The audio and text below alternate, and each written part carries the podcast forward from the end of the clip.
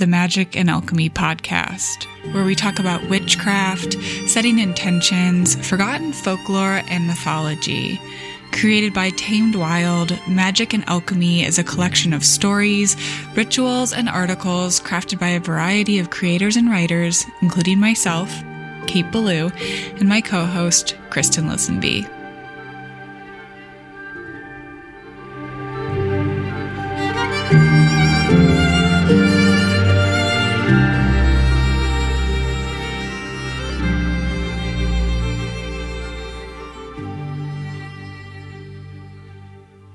Hello, and welcome back to the Magick and Alchemy podcast. I'm Kate Belew. And I'm Kristin Lisenby. Hi, Kristin. Happy Yule. Happy winter solstice. Also, happy birthday just Thank passed. You. Yes. oh my gosh, I know. We're recording this before your birthday, so it feels funny. Mm-hmm. So I mm-hmm. can't ask you how your birthday was, but I'm excited next time about your solar return. oh, thank you. Um, but yeah, listeners, these are the days before the winter solstice, right before Capricorn season. Um, we're here in the in the belly of the shadows. Um, mm-hmm. Mercury stationed retrograde this week, just before we're recording this. Um, always a time, right, Kristin? yes, yes. And I would love to know your thoughts on this retrograde if you have any. Yeah, you know I do. um, yeah, Mercury stationed retrograde, uh, December 10th, uh, 11th, depending on where you are in the world, just earlier this week, earlier this month when you're listening to this. And it's going to stay that way until January 1st. Um, the shadow period does usually extend about two weeks after that. So you can kind of feel the effects or maybe be integrating the retrograde into our new year. But when a planet is retrograde, if you're not familiar with that terminology, listeners, it's when the planet appears to be turning backwards through the sky. In, in astrology, this kind of signifies that business is not as usual in that aspect of a chart around that planet during this phase. And you know, there's a lot of chatter on the internet about this. I, I want to say that there's nothing to be afraid of. Astrology is not to be afraid of, to strike fear into your hearts. But, um, I just really love paying attention to these to these moments because I think that they're really potent portals um, because they really gesture to us um, when to expect the unexpected. So during a retrograde, you can consider slowing down wherever possible. I mean, I know this is such a wild time of the year, um, but taking time to reflect, to reassess, to take that sacred pause, I think it's so important. I love those suggestions. And, you know, just thinking about a retrograde planet during the height of winter definitely mm-hmm. feels like the stars' way of saying slow down for those of us who need that reminder. and I'm talking about myself. I need that reminder. So thanks for those. Yeah. It, well, you're a Capricorn, so it makes sense. Mm-hmm. Um, yeah, I love astrology so much, but it always just really makes me laugh about how timely it is. And I still find myself just surprised by, by how aligned the messages always are. And it just makes me laugh a little bit too. Like during the holiday season, um, the cardinal earth sign of Capricorn is where this Mercury is retrograde. So it's just makes me smile a little bit. Something to look into.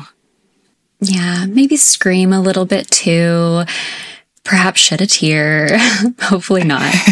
Always about it. Take take a nap. do what you mm-hmm. need to do. Take care of yourselves. yes. So, Kristin, what are we talking about for our final episode of 2023? Well, today, inspired by some Yule centric listener questions, we are following some wintry holiday themed threads. We are contemplating Christmas symbols. We're revisiting some winter superstitions, pagan practices, things and stories and thoughts and customs associated with Yule and the winter solstice. We're digging for their roots and their untold origins, and we're calling this adventure the 13 Yarns of Yule.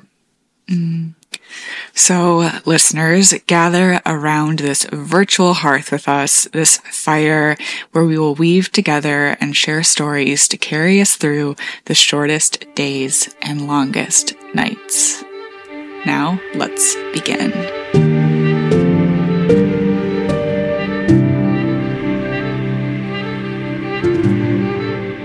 For our first yarn, I want to start with one of my favorites, the thread of a partially famous, sort of forgotten tale about a flying reindeer whose name isn't Rudolph, but Mother Deer. Mm, yay, Mother Deer love. I know you love it. And I also know we've touched on her before in episode 46, Winter Magic. But if you missed that conversation, listeners, surprise, surprise, female reindeer and caribou do not lose their horns during winter like we've been told, like the movies suggest, but the bucks do. In an article titled Doe, a Deer, a Female Reindeer, the Spirit of Winter Solstice and Mother Christmas, it reads, Long before Santa charioted his flying reindeer across our magical Christmas skies, it was a female reindeer who drew the sleigh of the sun goddess at winter solstice. That's because, unlike the male reindeer who sheds his antlers in winter, it is the larger and stronger doe who retains her antlers and it is she who leads the herds in winter. This description is reminiscent of Saulė, the Lithuanian spinning goddess and keeper of light and the sun. Her story goes that on the winter solstice, she flies through the sky in a sleigh pulled by horned reindeer. Saulė is crying out of happiness, I hope. And sometimes she's alone. Sometimes next to her sits a smith who's forged a golden cup to catch her tears. In this cup, her tears alchemize to amber, and she throws those amber bits down into our chimneys, gifts from the strengthening sun. There's also a Slavic winter goddess, Rožanica, she appears as a horned deity with reindeer antlers, and on her feast day, December 26, people make cookies in the shape of reindeer for good luck. And since male reindeer shed their antlers in autumn, and female reindeers keep their antlers until spring, calving season, Santa's sleigh is not pulled by a buck, but a doe, and most likely a pregnant reindeer, a mother deer. Oh my gosh, I wrote about um, her in the Winter Goddesses article in the Tame Wild blog. I love that story about the cookies. It's so sweet. Yes, I love that article too. Um, listeners, definitely check that out if you haven't read it already. Um, we'll link it in our show notes, but there are so many iconic winter goddesses to meet there. And while the reindeer pulling the seasonal sleigh and, you know, the deer that roam our forests are not exactly the same, uh, a reindeer is a type of deer, there is some interesting overlap when it comes to their association with this time of year. And so deer, uh, both doe and stag, make up my second yarn of Yule because these horned creatures are very present right now as well.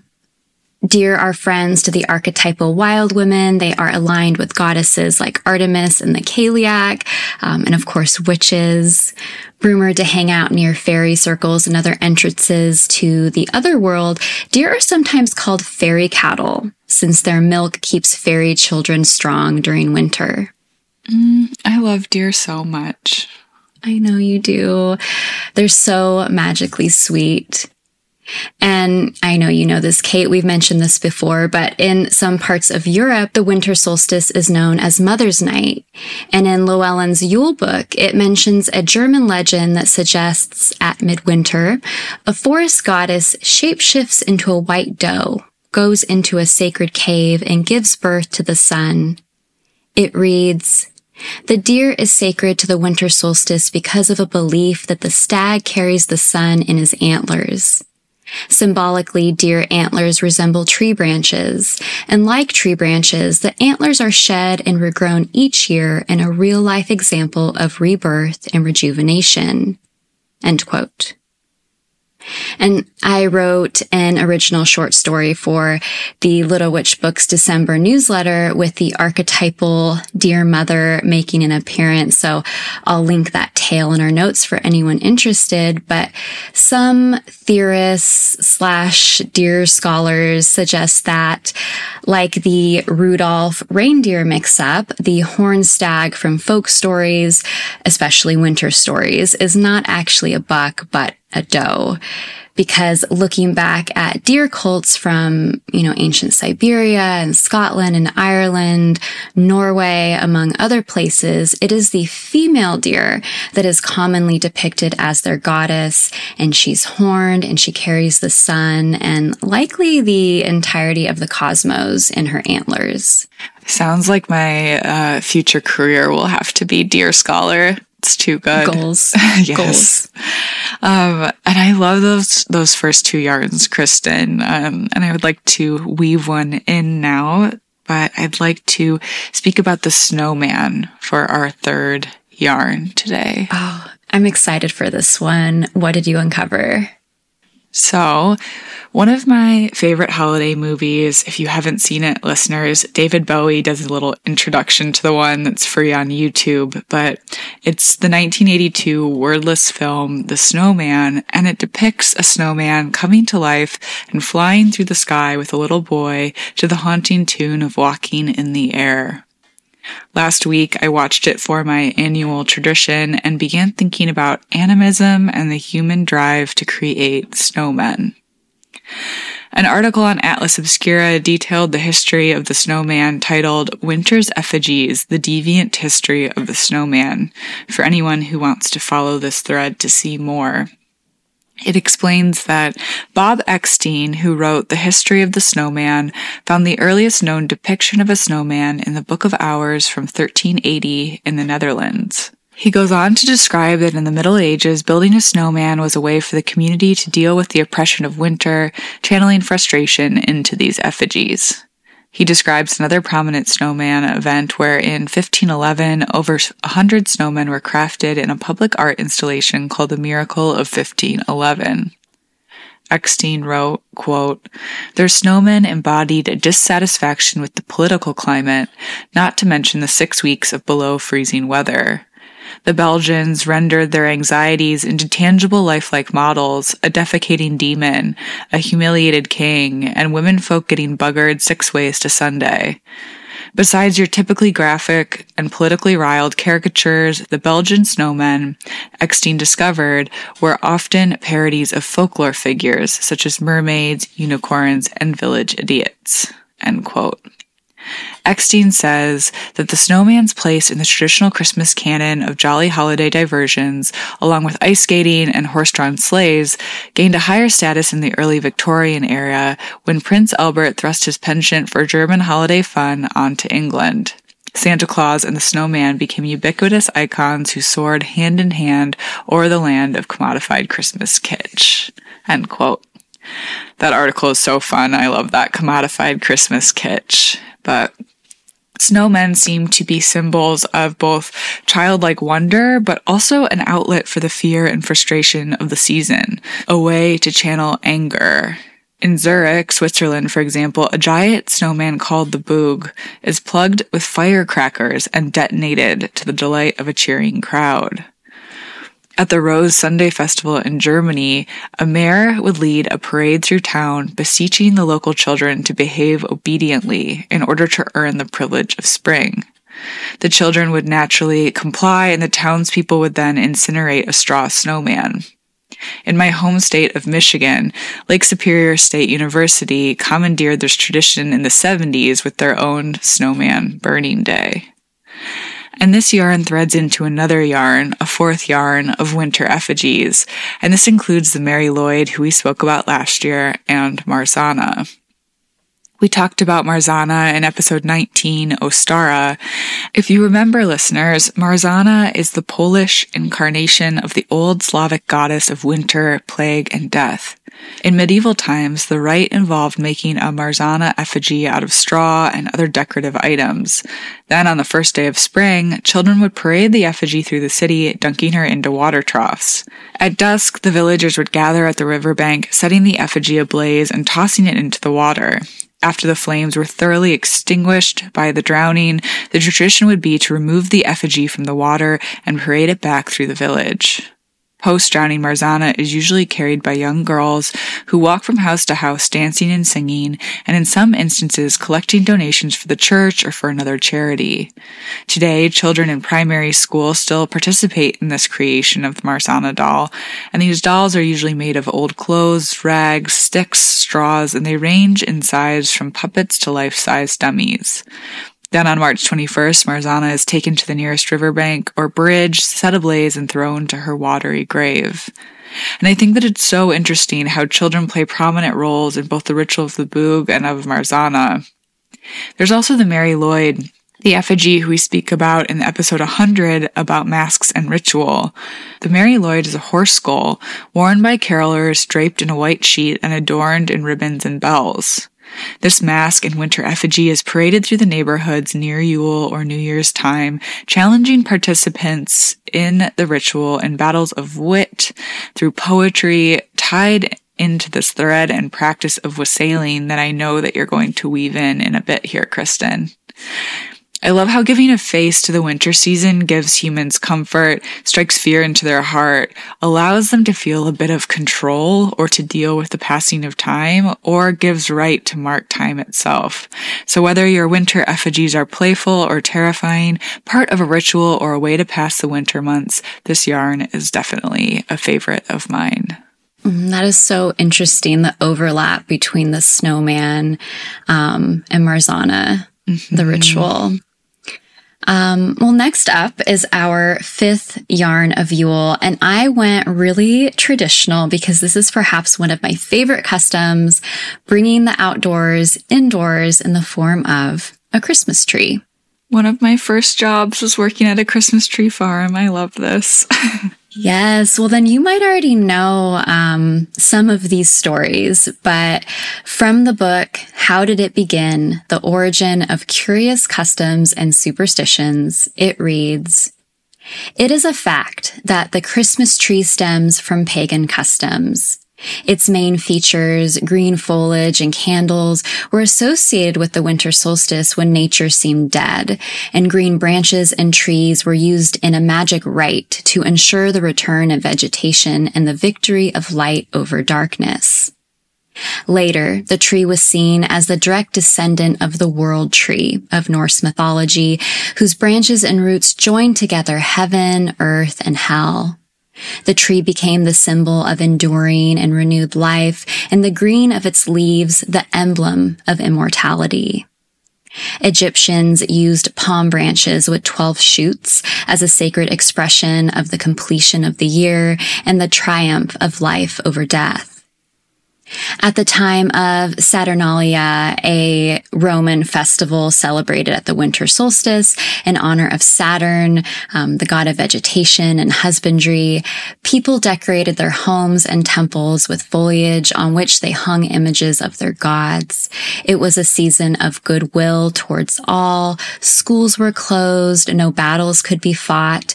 Punishment could not be inflicted on any criminal and distinctions of rank and class were put aside. It was the carnival of antiquity when all joined in the mad pursuit of pleasure. End quote. And how the first modern Christmas tree, um, the one we know today, came into being is related to numerous legends. And I just wanted to share a couple of those today. There is a Scandinavian story about the violent murder of two lovers and where their bodies fell, a beautiful tree grew from the blood soaked earth. Each year, on the anniversary of their deaths, tiny flames burst forth from the tree and, you know, they don't burn it, but the lights are said to be impossible to extinguish. There is also a German tale that suggests the introduction of the Christmas tree had to do with Saint Boniface, who arrived from England in 718 AD to convert pagans to Christianity. As Boniface was focused on ridding the area of heathen influence, he cut down a sacred oak which angered locals. So to appease them, he planted a fir tree in its place and declared it to be a symbol of their new faith. And supposedly this all took place on Christmas Eve. From the book How Did It Begin? Another story. Martin Luther, the father of the German Reformation, had also been credited with the introduction of the modern Christmas tree. Returning home on a snowy Christmas Eve in 1517, he was deeply moved by the beauty of the glittering stars overhead. Wishing to describe this inspiring spectacle to his wife and children, he dug up a small fir tree and put it in his nursery. He then lit up its branches with candles just as the starlit trees outside had appeared to him on that cold winter night. Thus, at Christmas time, the tree's lights came to illuminate every German home, and the evergreen of its branches symbolize the deathlessness of the spirit. From Germany, this custom spread to other parts of the world by immigrants and sailors and explorers, and the first Christmas tree recorded in the US showed up in 1776 and in Great Britain around 1821. And Kate, I know we could talk winter plants for hours, but yes. I wanted to mention just one more, one that I love and is really eye catching and has become a wintertime staple in wreaths and rituals. So I'm on to my next yarn, our sixth yarn here with the plant holly and the folk character by the same name. I chose holly because it's such a magical plant, recognizable to most, even if we aren't plant people. And allegedly, um, holly is one of the plants that Christianity could not rid from pagan Yuletide traditions. To the Druids, holly was a plant of death and regeneration, sacred to underworld goddesses. Witches made wands with holly wood, um, and a medieval pagan carol suggests that holly is the most sacred of trees and says that it, quote, bears the crown. Holly is often confused with mistletoe, but if you do a quick little internet search, you can pretty easily see the differences in the leaves and berries. And according to the Women's Encyclopedia of Myths and Secrets, author Barbara Walker says that the red holly berries represented the female blood of life color, whereas the white mistletoe berries were associated with the masculine elements, um, semen and sacrifice. And so in the divine marriage, sometimes celebrated at Yule, these plants were woven together. Christians from yesteryear claimed that bringing holly inside the home was for the heathens. And in doing so, you were renouncing the temples and the churches. But regardless, like I said, this tradition has yet to be eradicated. From the article, The Moon Before Yule, I wrote, a magical plant with poisonous red berries. In folklore, holly is associated with Mother Holly, also known as Frau Holly, Hulda, and in some cases, Perchta. In stories, Mother Holly lives in the other world, but those of us who seek the crone's wisdom can access a door to her kingdom at the bottom of wells. Look for the wells with creeping holly moving in and out of loose stones. Mother Holly is an honest grandmother, but she likes hard workers and people with kind hearts. Depending on how efficient we are, she will either gift us great riches or a kettle of pitch. Legend says that when it snows, Mother Holly is cleaning her house and shaking out her feather blankets. Traditionally, people made holly bouquets as festive, good luck talismans and holiday gifts, and they might also hang some holly above their front doors to deflect unwelcome visitors. I wrote a story time for Tamed Wild on their blog a couple of years ago, The Tale of Mother Holly. And I really love this story for many reasons. It's full of symbolism. If you're into that, it's an initiatory tale, which is so fun. Um, but Mother Holly is just such an icon on her own. She carries this kind grandmother meets Baba Yaga, witch in the woods, trickster persona. Since if you visit her, you better be ready to do what Mother Holly says. Otherwise, she's likely to curse you. And I just think it's so interesting because I feel like we see that trickster energy in the literal holly plant as well. It's really eye catching with its bright red berries, but it's also poisonous. Its leaves are this dark, rich, healthy green color, but are marked with prickly points.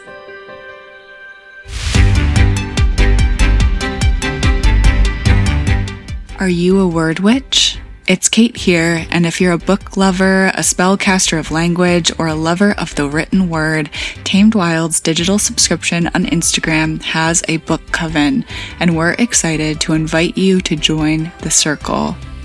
Each month, Danielle leads book discussions, and the Tamed Wild team shares reels about plant magic, astrology, and tarot. This digital subscription is a coven for the solo practitioner looking to join in with like minded, earth spirited souls through the portal of Instagram. To learn more, visit at Tamed Wild on Instagram and subscribe while on mobile. Okay, now back to the show. So, Kristin, for our seventh yarn, I'm considering snow globes. This is a newer yarn, not with so much um, explicit pagan or witchy roots per se, but I felt really compelled to include this as like a little modern day magic. Um, because just because if you've ever you know shaken a snow globe and watched the miniature snow sail through the waters towards the figurines below you know the magic of this strange and kitschy yule bauble. Um, the snow globe was invented around the year 1900 in Vienna when a surgical instrument craftsman named Erwin Perzy was asked for a light bulb to create bright light to help in surgery. Erwin thought that he could fix the problem by taking a shoemaker's lamp, which was a glass globe filled with water that could amplify the light to the area for the surgery. However, this wasn't practical, and then he continued to experiment with the globe by putting metal flakes into it, watching them sink to the bottom. And this reminded Erwin of the beautiful falling snow that he knew and loved. So in a moment of inspiration, he filled the globe with semolina and when he shook it, he saw the beauty of winter contained in his hands. And this is how the snow globe and the original snow globe factory was created. In this first snow globe, he put a figure of the basilica across from his friend's souvenir shop where he first sold the globes. And then during World War II, the snow globe became associated with Yule because he was told that U.S. troops would love the snow globes if there was something more familiar inside. So Erwin added in a Christmas tree, a Santa Claus, and a snowman, giving a little bit of comfort from home. Ah, I love this story. It's fascinating. So tender, too, right? It is, yeah. All right, on to our eighth yarn a villainous thread because let's face it, winter is mischievous. It can get a little spooky out there. And when it comes to winter villains, I mean, we could name so many. There is the Grinch, Krampus, the Bumble from 1964's Rudolph the Red-Nosed Reindeer. Yes. Yes, who of course was no villain at all. Oh. Um, there's Gargamel, the wizard from the Smurfs Christmas that I just watched the other day. Um, there's Ebenezer Scrooge from Dickens' A Christmas Carol. But I went with Gryla for this thread, um, who I know I've talked about before, but I just love her, this mountain witch. And listeners, if you don't know Gryla, she is a giantess from Icelandic folklore who lives in the mountains. She is the adopted mother of the 13 Yule lads, 13 little tricksters who sneak into your house if you don't take the proper precautions or if your Yule log goes out, and they will wreak havoc wherever they can. The Yule lads aren't too bad themselves. To me, they seem like meddlesome fae folk or trolls known to steal your milk or bother your livestock. But the thing is, the only way you can get rid of them for good is by calling on their mother Gryla, who will have to leave her cozy mountain cave and find your house. She's notoriously grumpy and hungry, known to eat people, uh, mostly children who, yeah. Understandable. Um, yeah, she's known to eat people, but it's mostly children who displease her. Um, and same goes for her enormous familiar, the Yule cat.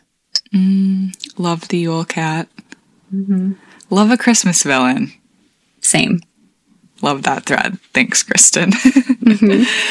um, I think that it's interesting too because the snowman sometimes gets depicted as this Yule villain. Like I was thinking about a couple horror movies that use the snowman that I came across, and I think it's just mm-hmm. so interesting the sort of like duality of winter, but or of this Yule time.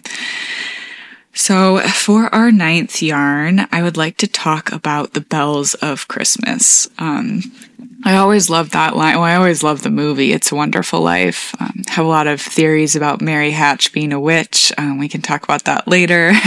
Yes. but there's that moment when they say like every time a bell rings, an angel gets his wings, and I it just always it's a little bit of magic of the season. Um, but bells are everywhere at this time of year. There's bells on Santa's sleigh. There's jingle bells on the jingle horse. There's Jingle Bell Rock. You know, so what's the, what's the deal with that? Um, obviously bells and Christianity and the church are very intertwined, but as with most things, there are pagan traditions and roots there stating that bells would drive away any evil spirits and would chime as a form of protection. So it's really no surprise that they became associated with Yule traditions during the longest night. If you're traveling by sleigh through a forest, you'd probably want all the help you can get against wayward spirits and ghostly haunts, especially with the parade of the wild hunt happening. Kristin, you discussed this thread even further, detailing all the exploits of the wild hunt in an introduction to our interview with Danica Boyce on episode 86. And I think you also have an article, right, on the Tamed Wild blog that people can explore. I want to say yes. Yeah. But ring ring some bells for protection. Um, Take them caroling. You're going to talk about that in a minute, I think, too.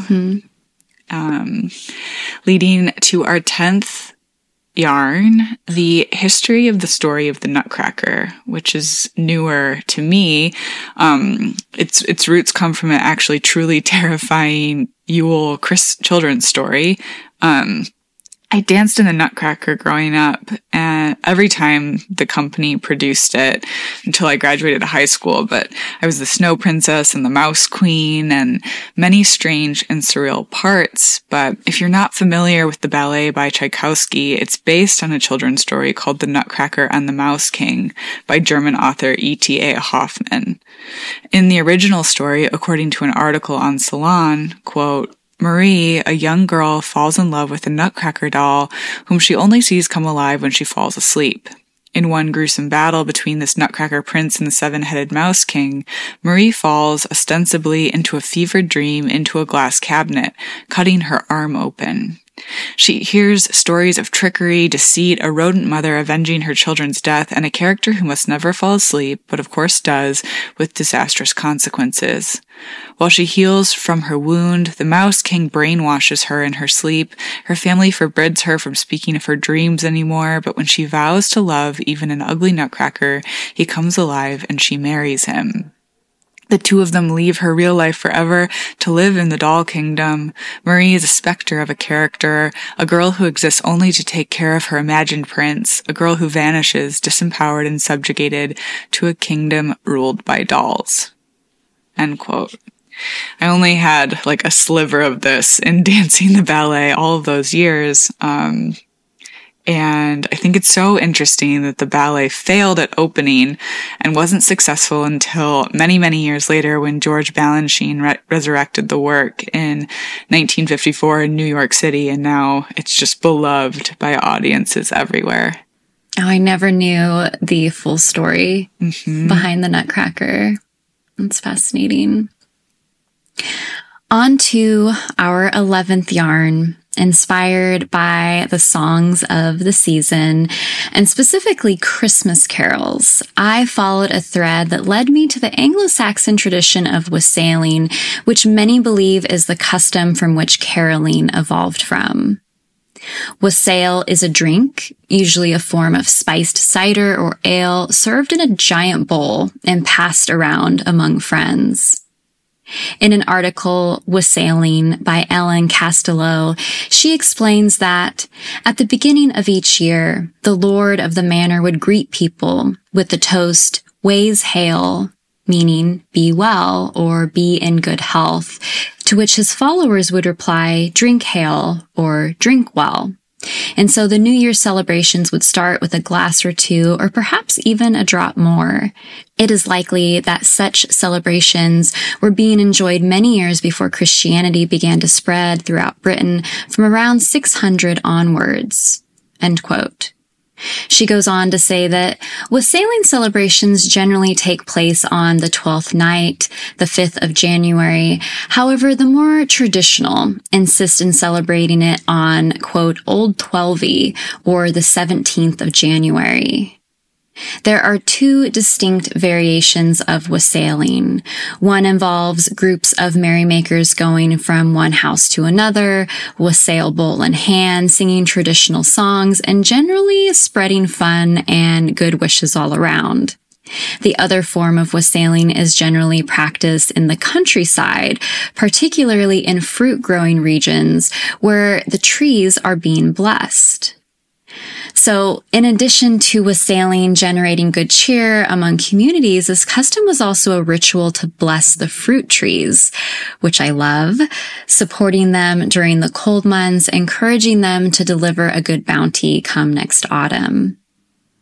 Wassailing is a custom still practiced today by this name. It is popular in the cider producing areas of England, uh, like Somerset, Devon, and Sussex, among others.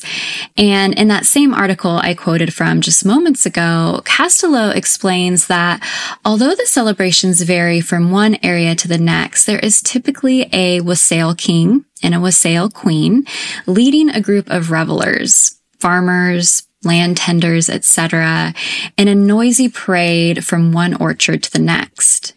They will gather around the biggest or most interesting tree, and the wassail queen will put a piece of cider soaked toast atop its branches, along with a song, like this one. Apple tree, apple tree, we all come to wassail thee. Bear this year and next year to bloom and blow, hats full, caps full, three cornered sacks fills. The revelers will then head over to the next orchard where Castelloe says they will sing, shout, bang pots and pans, and even fire shotguns. Basically, they will be as loud as they can possibly be in order to wake the sleeping tree spirits for their blessing, um, but also to scare off any evil entities that may be lurking in the branches. Mm love. For our 12th yarn, the gingerbread house. So I always had my suspicions that this was related to the story of Hansel and Gretel, but wasn't really mm. sure until now. In the original fairy tale, the house was crafted from bread and the roof from cake, but over time, the whole house was made from gingerbread, inspiring this popular Yule time tradition. If you're not familiar with the story of Hansel and Gretel, it centers around two children who wander through the forest before facing death at the hands of an evil witch who resides in the gingerbread home. They eventually trick the witch, saving themselves, but how's that for a festive Yule tradition? Love it. And here we are at our final yarn number 13. Lucky 13. Um, yes. And for our final yarn, we are talking about the number 13. um, Listeners, we love this number. It's no surprise. It's associated with magic and witchcraft and the moon. Um, there are 13 moons this year, which is really exciting. It's associated with astrology and also winter. And although the 12 days of Christmas that we all know is a song, it's referencing the 11 days following Christmas. Uh, many people suggest it's actually the 13 nights leading up to Yule or the winter solstice that were considered sacred. But either way, 12 and 13 show up a lot around this time of year.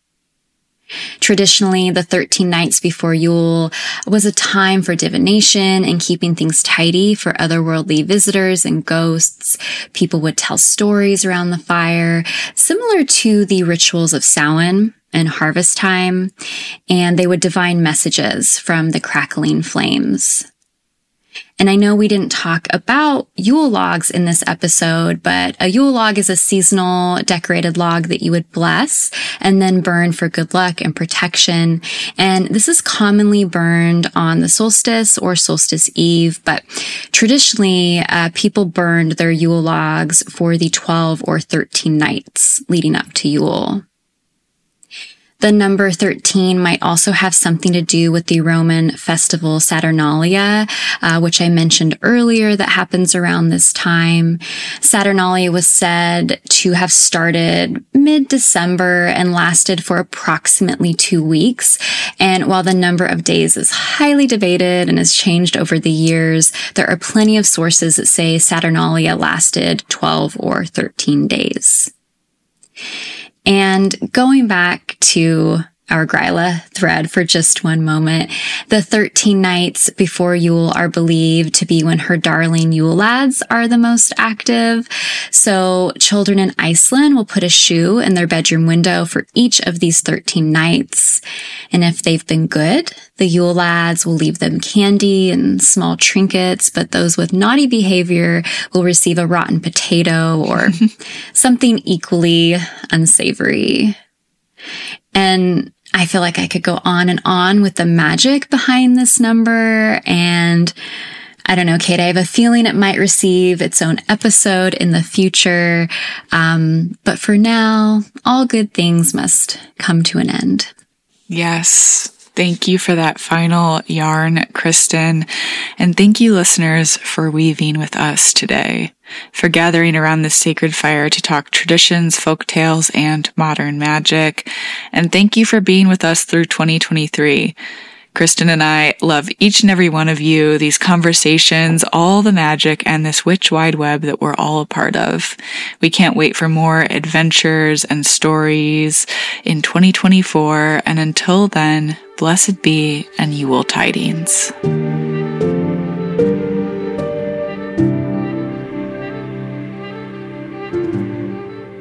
Thank you so much for joining us today on Magick and Alchemy, a podcast from Tamed Wild. Again, we're Kristin Lisenby and Kate Belew. You can find us online at Easton Alchemy and at K8 Belew. Send us all of your questions, comments, or just say hello via email at podcast at tamedwild.com. You can view all the amazing offerings from Tamed Wild on their Instagram at Tamed Wild or on the blog tamedwild.com.